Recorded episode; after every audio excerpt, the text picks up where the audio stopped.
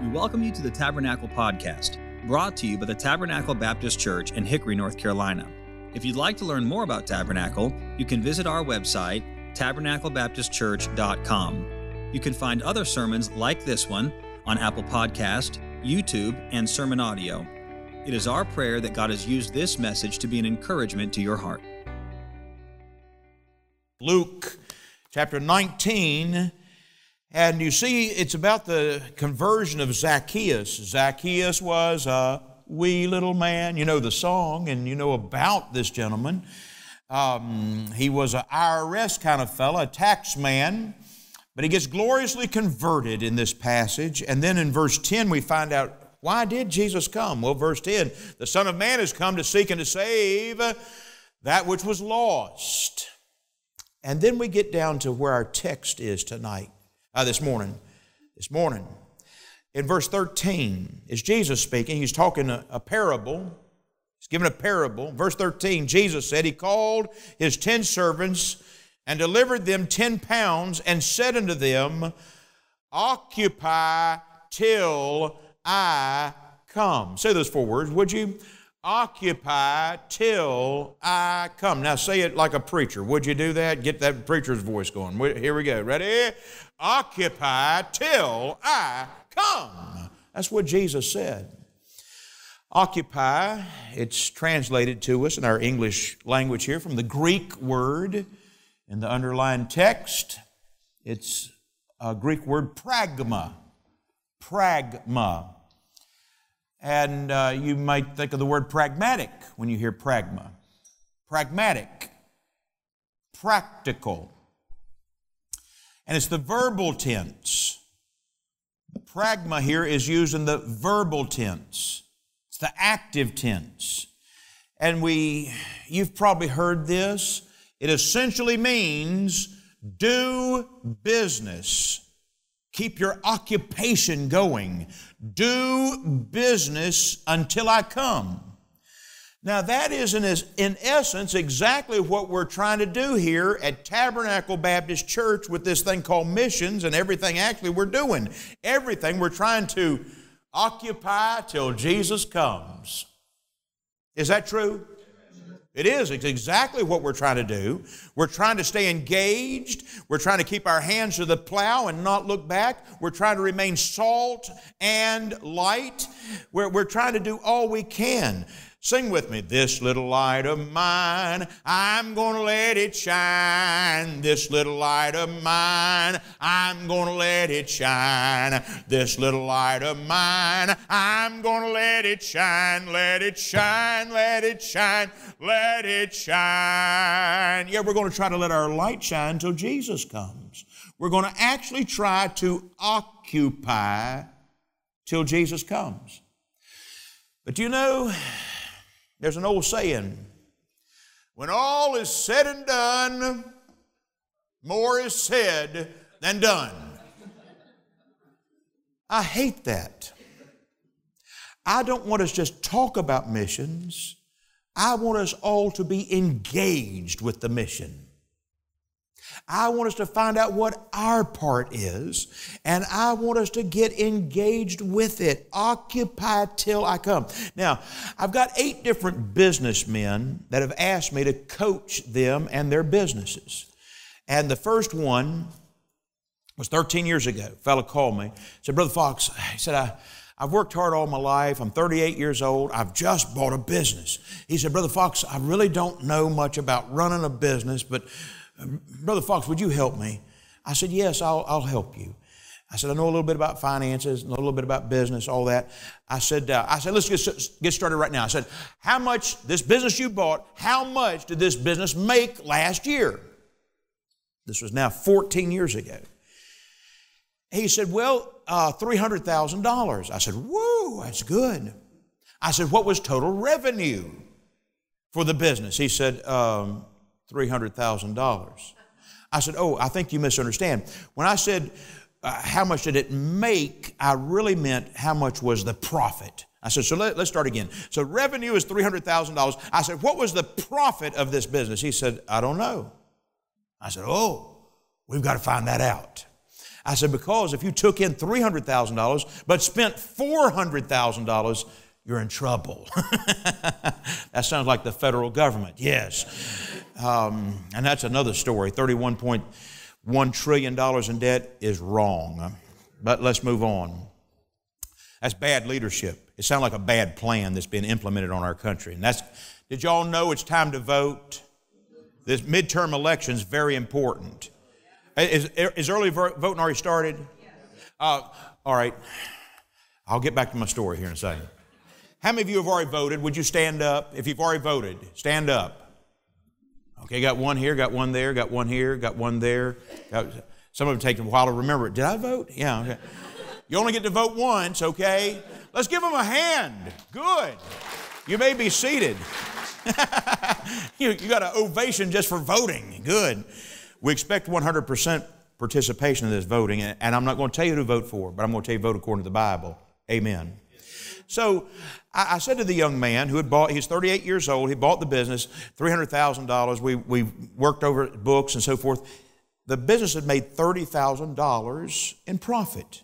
So he had about a 10% margin on profit.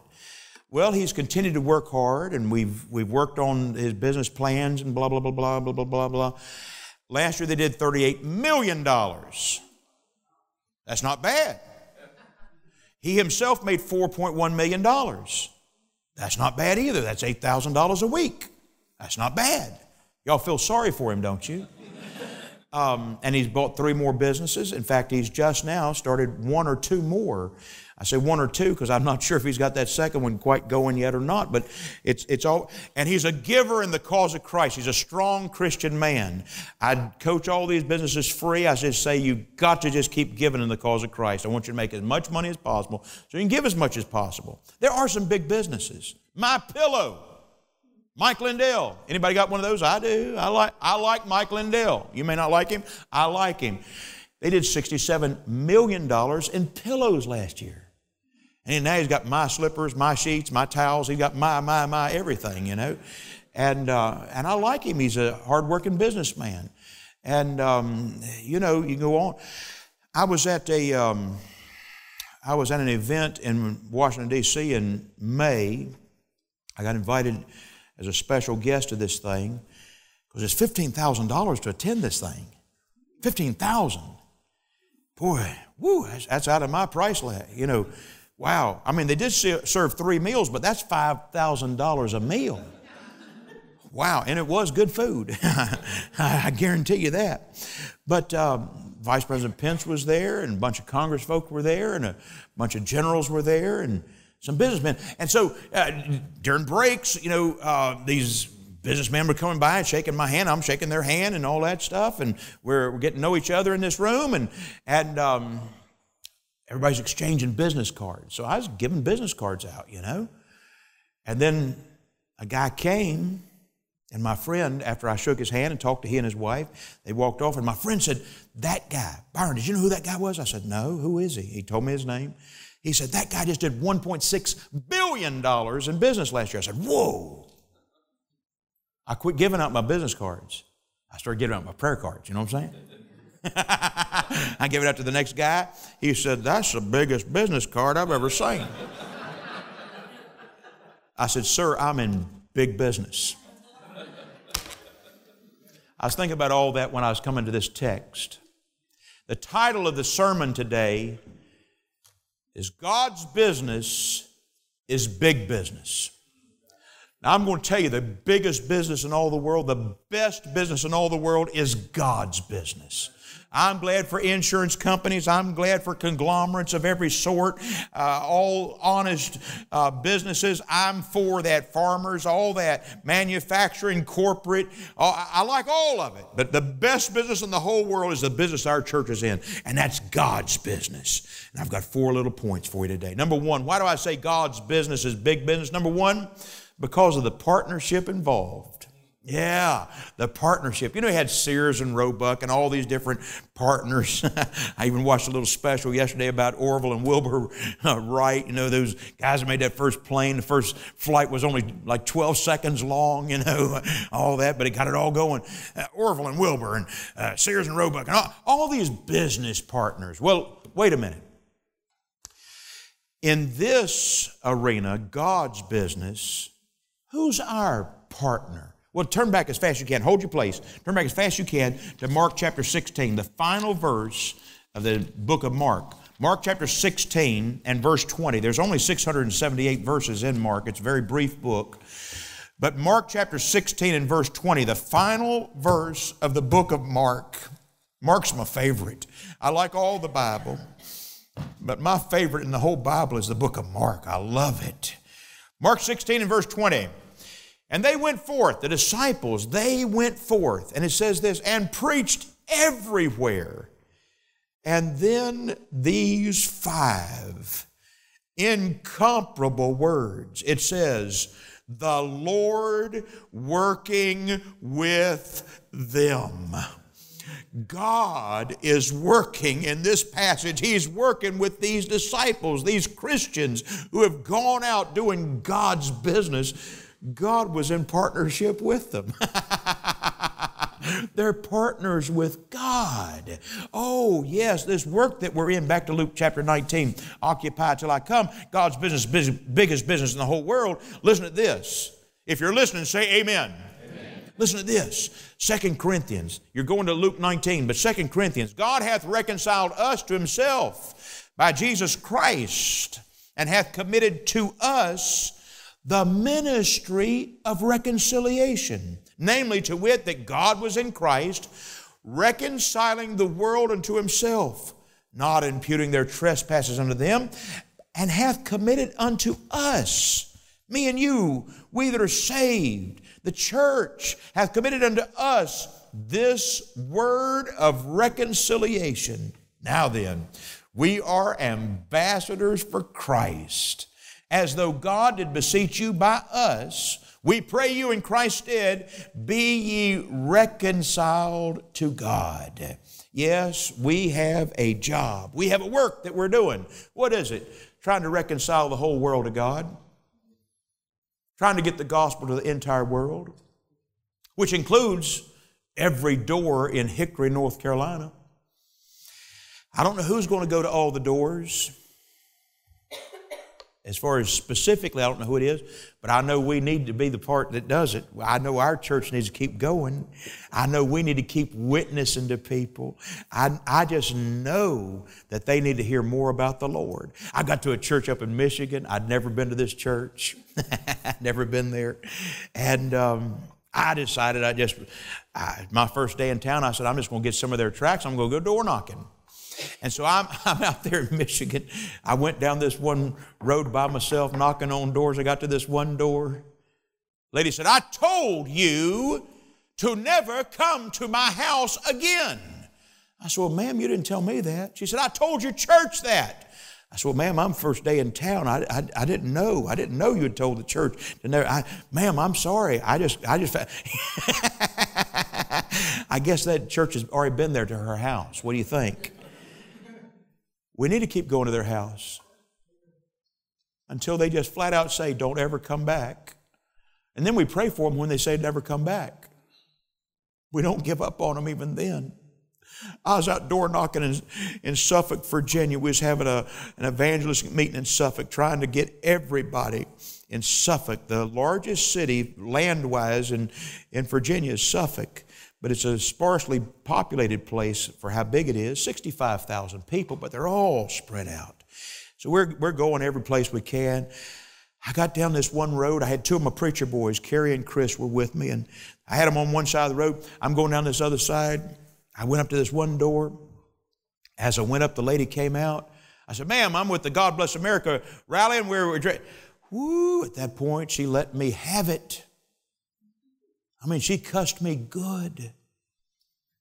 I said, Oh, ma'am, I'm so sorry. Please, ma'am, I'm sorry. I'm, I'm sorry. I left.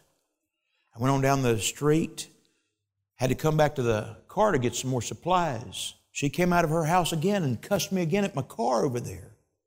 And right above her house, right above her head at her house, it said, Welcome. I didn't feel all that welcome. I've been praying for that lady. I don't know who she is. I, she wouldn't. I, it was it was awful. In fact, that day, me and these two boys, we knocked on 135 doors that day, and we had the worst reception we've ever had. I mean, nobody wanted to say a kind word to us that day. I said to the boys, I said, Did y'all notice? He goes, Oh, yeah. I said, Well, I couldn't tell. You boys went just as happy as you could on the other side of the streets. They were. They just, they just kept going in faith, going to a next door, to the next door. We had a terrible reception. Doesn't matter what kind of reception, we've got to keep going. Amen to that. All right, look. Ah, I got more time in the second service. You know what I'm saying? At first service, you have a cutoff time. You know, I, well, we got a cutoff time. We have to start at five for the next service. no. Uh, let me tell you what happened this past week on Tuesday on Tuesday at a patriotic event. One of my preacher friends was at it and he spoke a little bit. There's 25 people in attendance, and my preacher friend named John got up and he spoke. They, they had asked him, this little patriotic group said, We want you to come and speak to us. So he got up there and he talked to them about the Lord and about being engaged in the election and, you know, letting your light shine and blah, blah, blah, blah, blah. At the end of it, there's a white haired man came to him, and he is still so aggravated with how bad our country is that he's just, he's just fussing about everything. And while he's fussing and he's talking to the pastor, that had been a special guest there, he just lets curse words just fly out. My preacher friend said, You know what? It's Tuesday, but in two days, we've got this thing called a God and Country rally that you ought to come to. You ought to come to this God and Country rally. Well, I told you there's nine people saved this past Thursday at this God and Country rally. He was the first guy to get saved. Amen. Amen. We got to get people to Jesus. You want to change this country? Get everybody to Jesus. Get everybody inside this Bible here. That's the mission that we're on. And so this, this um, uh, business is so big, number one, because of the partnership. We are actually not doing this in our strength alone, hallelujah. No, the power of God. Somebody wrote me last night a text and said, Brother Fox, what can I pray for you about? I said, Pray for the power of God on me. I don't want to do this in my strength. I am insufficient. But, ladies and gentlemen, He's altogether sufficient. Amen. Number one, because of the partnership involved. Number two, uh, this is big business. Number two, because we get to fellowship with God as we work. Oh, yeah. We get to fellowship with the Lord while we work. Yes. Uh, you know, there's a lot of bosses at, at, different businesses and presidents of companies and so forth that they just keep everybody at a distance. You know, they they just uh, I, I, just can't be friends with my employees. Uh, that's not the way it is with our Lord. Come unto me, all ye that labor and heavy laden, and I will give you rest. Take my yoke upon you. Get in the yoke with me. Let's do some business now. But I'm right there with you. I'll never leave you nor forsake you. Friendship with Jesus, fellowship divine. Oh, what blessed contemplation. Jesus is a friend of mine. the creator and sustainer of the entire universe. He loves each one of us. I was reading through my Bible. I try to read through the Bible every 38 or 39 days. And I was reading the book of Numbers, all those names. I thought, oh, all those names, all those names. And then God says, yes, I love each person. And I found out there's almost 3,000 people in the Bible by name. Did you know that? I began counting and looking and trying to find. 3,000 people by name. 8 billion people in the world by name. God knows all of them. And it's God's will for everybody in this world to be saved. Amen. And it's God's will for everybody in this world to be serving God. And that's the mission we're on. We're trying to grow this family of God that we are in. And while we're doing this work, we actually get to have fellowship with God. Number one, why is it big business? Because of the partnership involved. Number two, because we get to fellowship with the Lord while we're doing the work. Number three, why is this big business? Number three, because of the extensiveness of the operation. The extensiveness of the operation. God's business is big business because of the extensiveness of the operation. Well, just, just how big is this enterprise? Well, it's worldwide. it's worldwide. I went to, um, I flew to England on this one missionary trip I'm thinking of right now. I preached there in England in a few places, and then I, then I flew over to Hungary. I was there a little bit, and then I, then I flew over to uh, Romania. I was in Timișoara, Romania at the very beginning, and, and then going out here and there across Romania. And I told that Romanian uh, missionary, I said, Now I want you to find us, I want you to find us a village where you don't have a ministry right now. In fact, where there is no gospel ministry. Find us a village like that I said, let's set up a preaching point. That's what you try to do on the mission field. You try to establish preaching points. And so um, he found us a village, and so I preached a number, number of places there, and uh, uh, throughout places where he already had established ministries, but we're trying to establish a brand new thing while I'm there. So I brought a jar of peanut butter from America for just this occasion. And so I said, Rusty, I said, we're going to use this jar of peanut butter and we're going to get some people together in this, in this village. So we drive, we, we're going down these dirt roads. You think you ought to complain about American roads? Uh-uh, you need to be Romania. anyway, we're going down these roads and a uh, little dirt path, and we finally get to this village.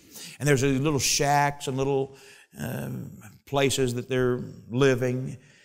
And in this little village of about 200 people, there's a trading post. There's a trading post. And I, I wanted to see it. We went in this little trading post kind of thing. And you know what I found inside the trading post? Coca Cola. If you had some money, you could buy a Coca Cola. I don't know if they'd be worth drinking. They may have been dangerous by the I don't know. But there, there was Coca Cola. Man, Coca Cola is trying to get everybody in the world to know about their product and drink their product. Did you know that? Coca Cola, I mean, they're, they're trying, you know. It's an aristocrat stock. I don't invest in it now because they got involved with alcoholic beverage. I'm not going to. I'm not going to invest in Coca Cola. You may feel good about it. I don't now. But that's another story. Anyway, I don't think we ought to be investing in things that are sinful. There's some stocks I can never invest in because I call them sin stock. Anyway, so I get there, man, man, here, here it is. Woo! Wow. This trading post got Coca Cola. By the way, they did have alcoholic beverage too. I thought, wow, they're really trying to reach the world. And I'm thinking the whole time, I'm like, man, Coca Cola is here, and there is no gospel church, no missionary work in this little village. So anyway, I have my jar of Peter Pan peanut butter. Yeah. So I, am walking around with my interpreter, and I got two or three other folk with me, and we're telling everybody that um, we're going to have a gathering right over there, and this is American peanut butter.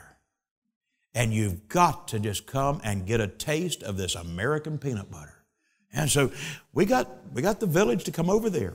And so um, I've got all these plastic spoons. and I'm talking through the interpreter to them. I've learned a few words in Romanian. I can say pace, I can say peace, and bine cuvântat, uh, blessing, and I, I, can say a few words at this point. And, and, and, uh, and I said, I'm going to take the first bite. Mm-mm. And I passed the jar around, yeah. And brother, they ate all of the peanut butter.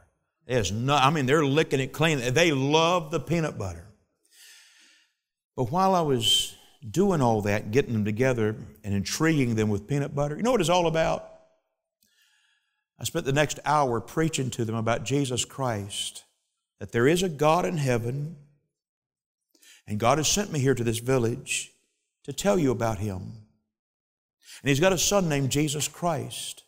And I just began preaching through the Bible and just preaching a simple gospel message to them. Do you think that needs to go on in little villages in Romania? In fact, it needs to go on everywhere. Everywhere in America and everywhere out of America. And there's people all over the world that have never had a clear presentation of Jesus Christ and the glorious gospel. And so, yes, the extensiveness of this uh, operation, it absolutely is worldwide. The tie that I've got on today, I got it in New Zealand. I love New Zealand. Two main islands there. They're far from God. While I was there, I saw people saved. I saw someone in the unmentionable lifestyle get saved in, in New Zealand. I remember us breaking down in front, our, our vehicle broke down in front of a, in front of a, um, a museum. I went inside the museum. Our vehicles broke down. They've called to get somebody to come repair the, the vehicle. And so I'm, I'm going inside the museum there in New Zealand. I'm just giving out gospel tracts to everybody. And the director of the museum came and said, Pardon? I could tell the way she said, Pardon. I need to listen. Pardon? Yes, ma'am? She said, We do not allow that inside this museum. I said, Well, I'm an American. I didn't know that. I said, uh, Our vehicle broke down out here. They started trying to make a friend out of her. She's the curator, the director of the museum. I said, I'm a preacher actually from America. And I said, I, I, try to do that kind of stuff everywhere I go, just giving out gospel tracts and telling people about the Bible. She said, um, When I was a little girl, a clairvoyant told me that I did not need a book. She's meaning the Bible. Here's a lady, very dignified, very sophisticated, 60 years old, thereabouts, who had never, ever read the Bible because a clairvoyant had told her that she didn't need a Bible, she didn't need a book. So I sat down in her office with her, and I'm just talking with her. I'm talking about, I said, I really like that there's no snakes in your country. Did you know that? There's no snakes in the country of New Zealand. That's a point in their favor right there. Would you not agree? I said, I like that. I said, I, and I like all your manners. I like the way you talk. And we're, I mean, she's telling me things about New Zealand. The car is still out there broken down. I'm just talking, trying to make friends and all that. Finally, I said, You know something? I said, One sermon by Jesus Christ could completely change your life. She said, Okay. What one sermon is that? I said, It's called the Sermon on the Mount. She said, Okay, tell me about the Sermon on the Mount. I said, Oh, uh-uh, I'm not going to tell you about it. She said, Really? I said, No, no. I think we ought to get your computer going right there and let's look it up and let's read it from the Bible together. I want you to see it for yourself. I want you to read the words of Jesus Christ. Because, friends, there's power in that book right there. There's power, power in the word of Jesus. They came in and said, Brother Fox, the car's working, come on. I had to leave. I don't know how much she read, but when I left, the last thing I saw her, she's glued to that screen reading the words of Jesus Christ. I don't know. I, I don't know if anybody ever really talked to her about Jesus very dignified. Uh, look, I'm finding myself in all sorts of situations lately of people in regal positions, people just, uh, and everybody needs to hear about Jesus Christ. Do you agree? Oh, yeah.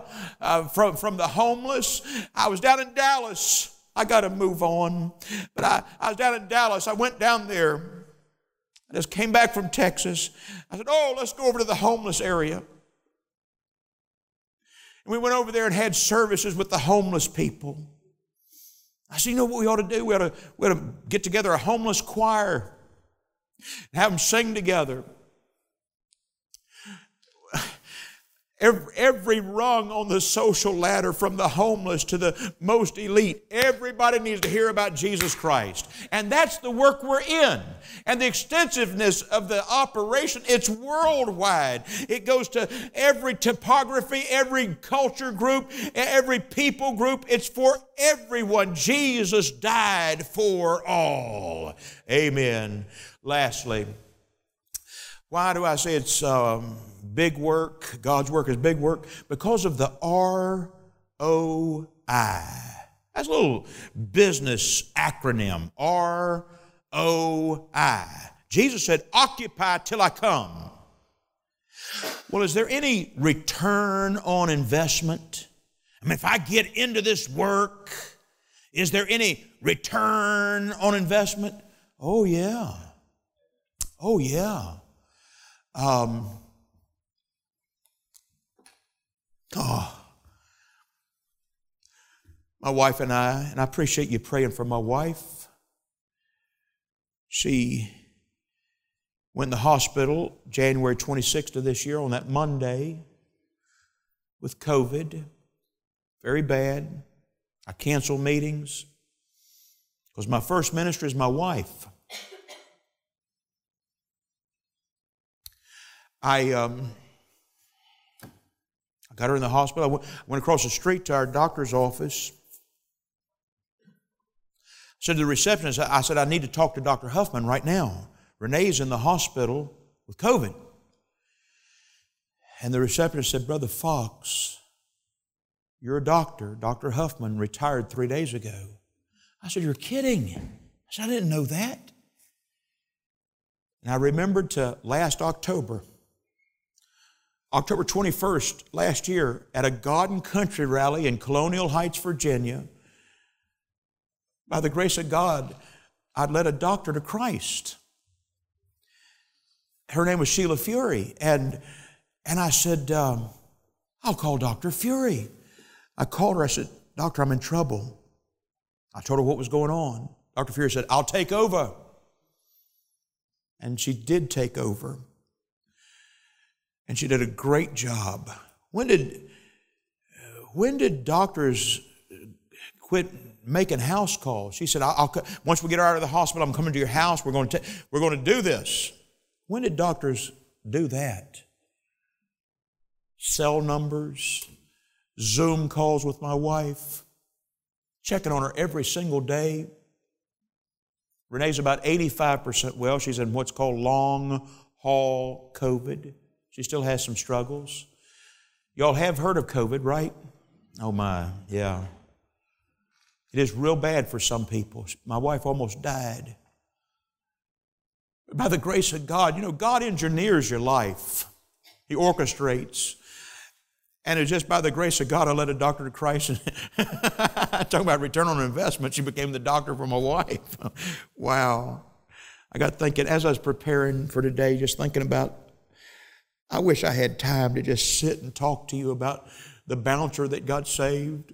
Can you, can you imagine the bouncer at a bar getting saved and now he's started two different churches, independent Baptist guy? he was the bouncer at a bar.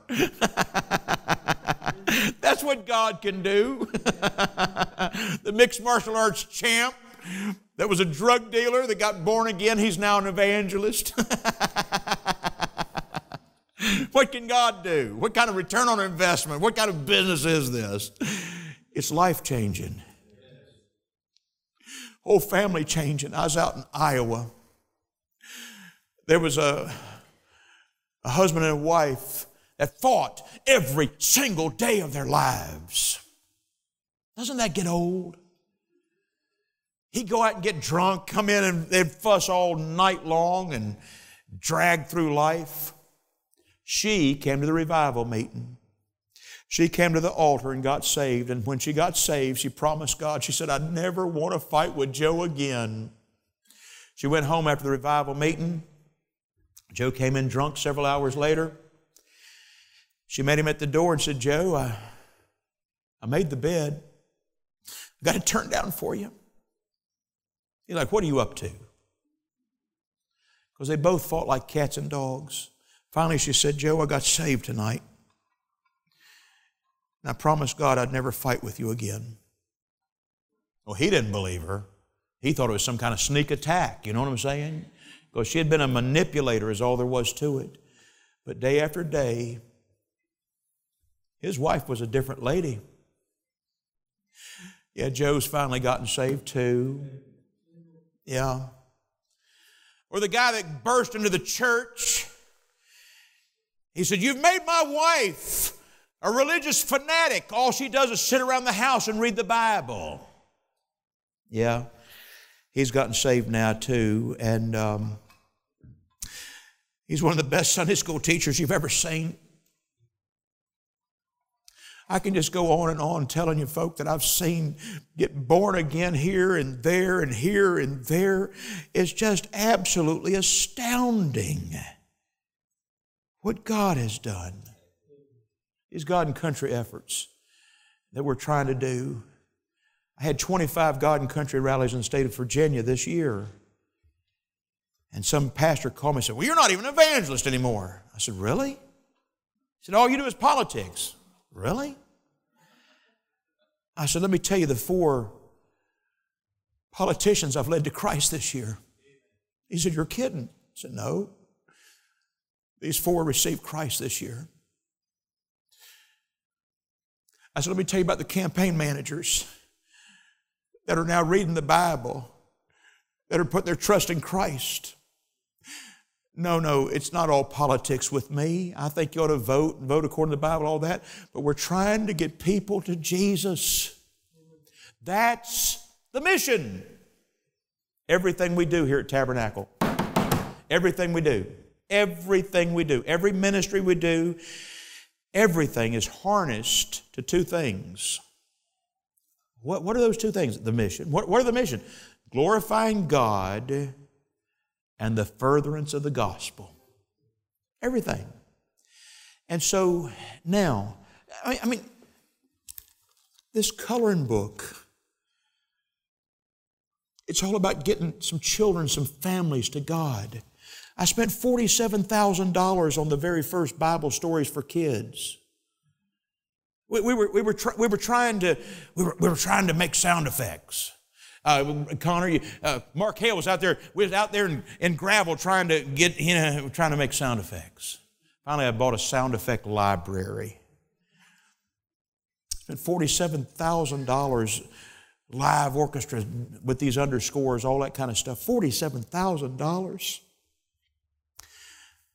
Yeah, and just the other day, a mama down there in Mississippi called and said, Brother Fox, our child has received Christ. Listen to this and listen to Mr. Hightower give the gospel. He came into our room and said, I want to be saved. And we led our boy to Christ. Would everybody stand with me, please? Look this way. We're on a mission. I was on a national broadcast. Look this way, please. I was on a national broadcast I don't want to tell you who and so forth right now. This pretty famous uh, fella interviewing me said, um, Well, Brother Fox, you guys really did it in Virginia. I said, Well, we, we worked at it. He said, No, no, you really did it. I said, Sort of, we did it. I said, 312 churches got involved. And yes, God gave us some victories. We now have a saved governor. Mr. Youngkin, I've talked to him over 60 times, praying with him on the phone. Pretty astounding. Pretty astounded that uh, Tuesday, a week ago, he contacted me because he, the, the, the state was upset with him because he had said that the government schools, they could not change the pronouns of the children without getting consent from the parents. And a bunch of people got upset about that. I told him he was on solid ground. Biblical uh, doctrine. Uh, the parental authority is a Bible doctrine. Stay the course, sir. Amen. All these politicians need a preacher. Do they not need some preachers who tell them the truth of the Bible? All year long this year and last year, I kept saying to these rallies. We've got to raise the level of righteousness. We've got to raise the level of righteousness. The other day, Mr. Youngkin said, We've got to raise the level of righteousness. I said, Oh, you've been listening. But it's not about trying to make North Carolina a better place to go to hell from. Scott Pauley, our good friend, you know, this year in April, we did a gospel crusade in Summersville, West Virginia. Rented out the armory, seats 3,000. We're having a great time. in fact, I went over there to the post office, and the postmaster said, Brother Fox, I was, I was at that crusade last night. I said, Great. He said, and I was singing at the top of my lungs. I said, Great. He said, I couldn't even hear myself. Yeah, it was pretty loud singing. Postmaster then said, and I was singing just like Johnny Cash. That's what he said. But he was telling everybody in that post office, you got to go to this thing. You got to go to this crusade. Fire chief got saved that week.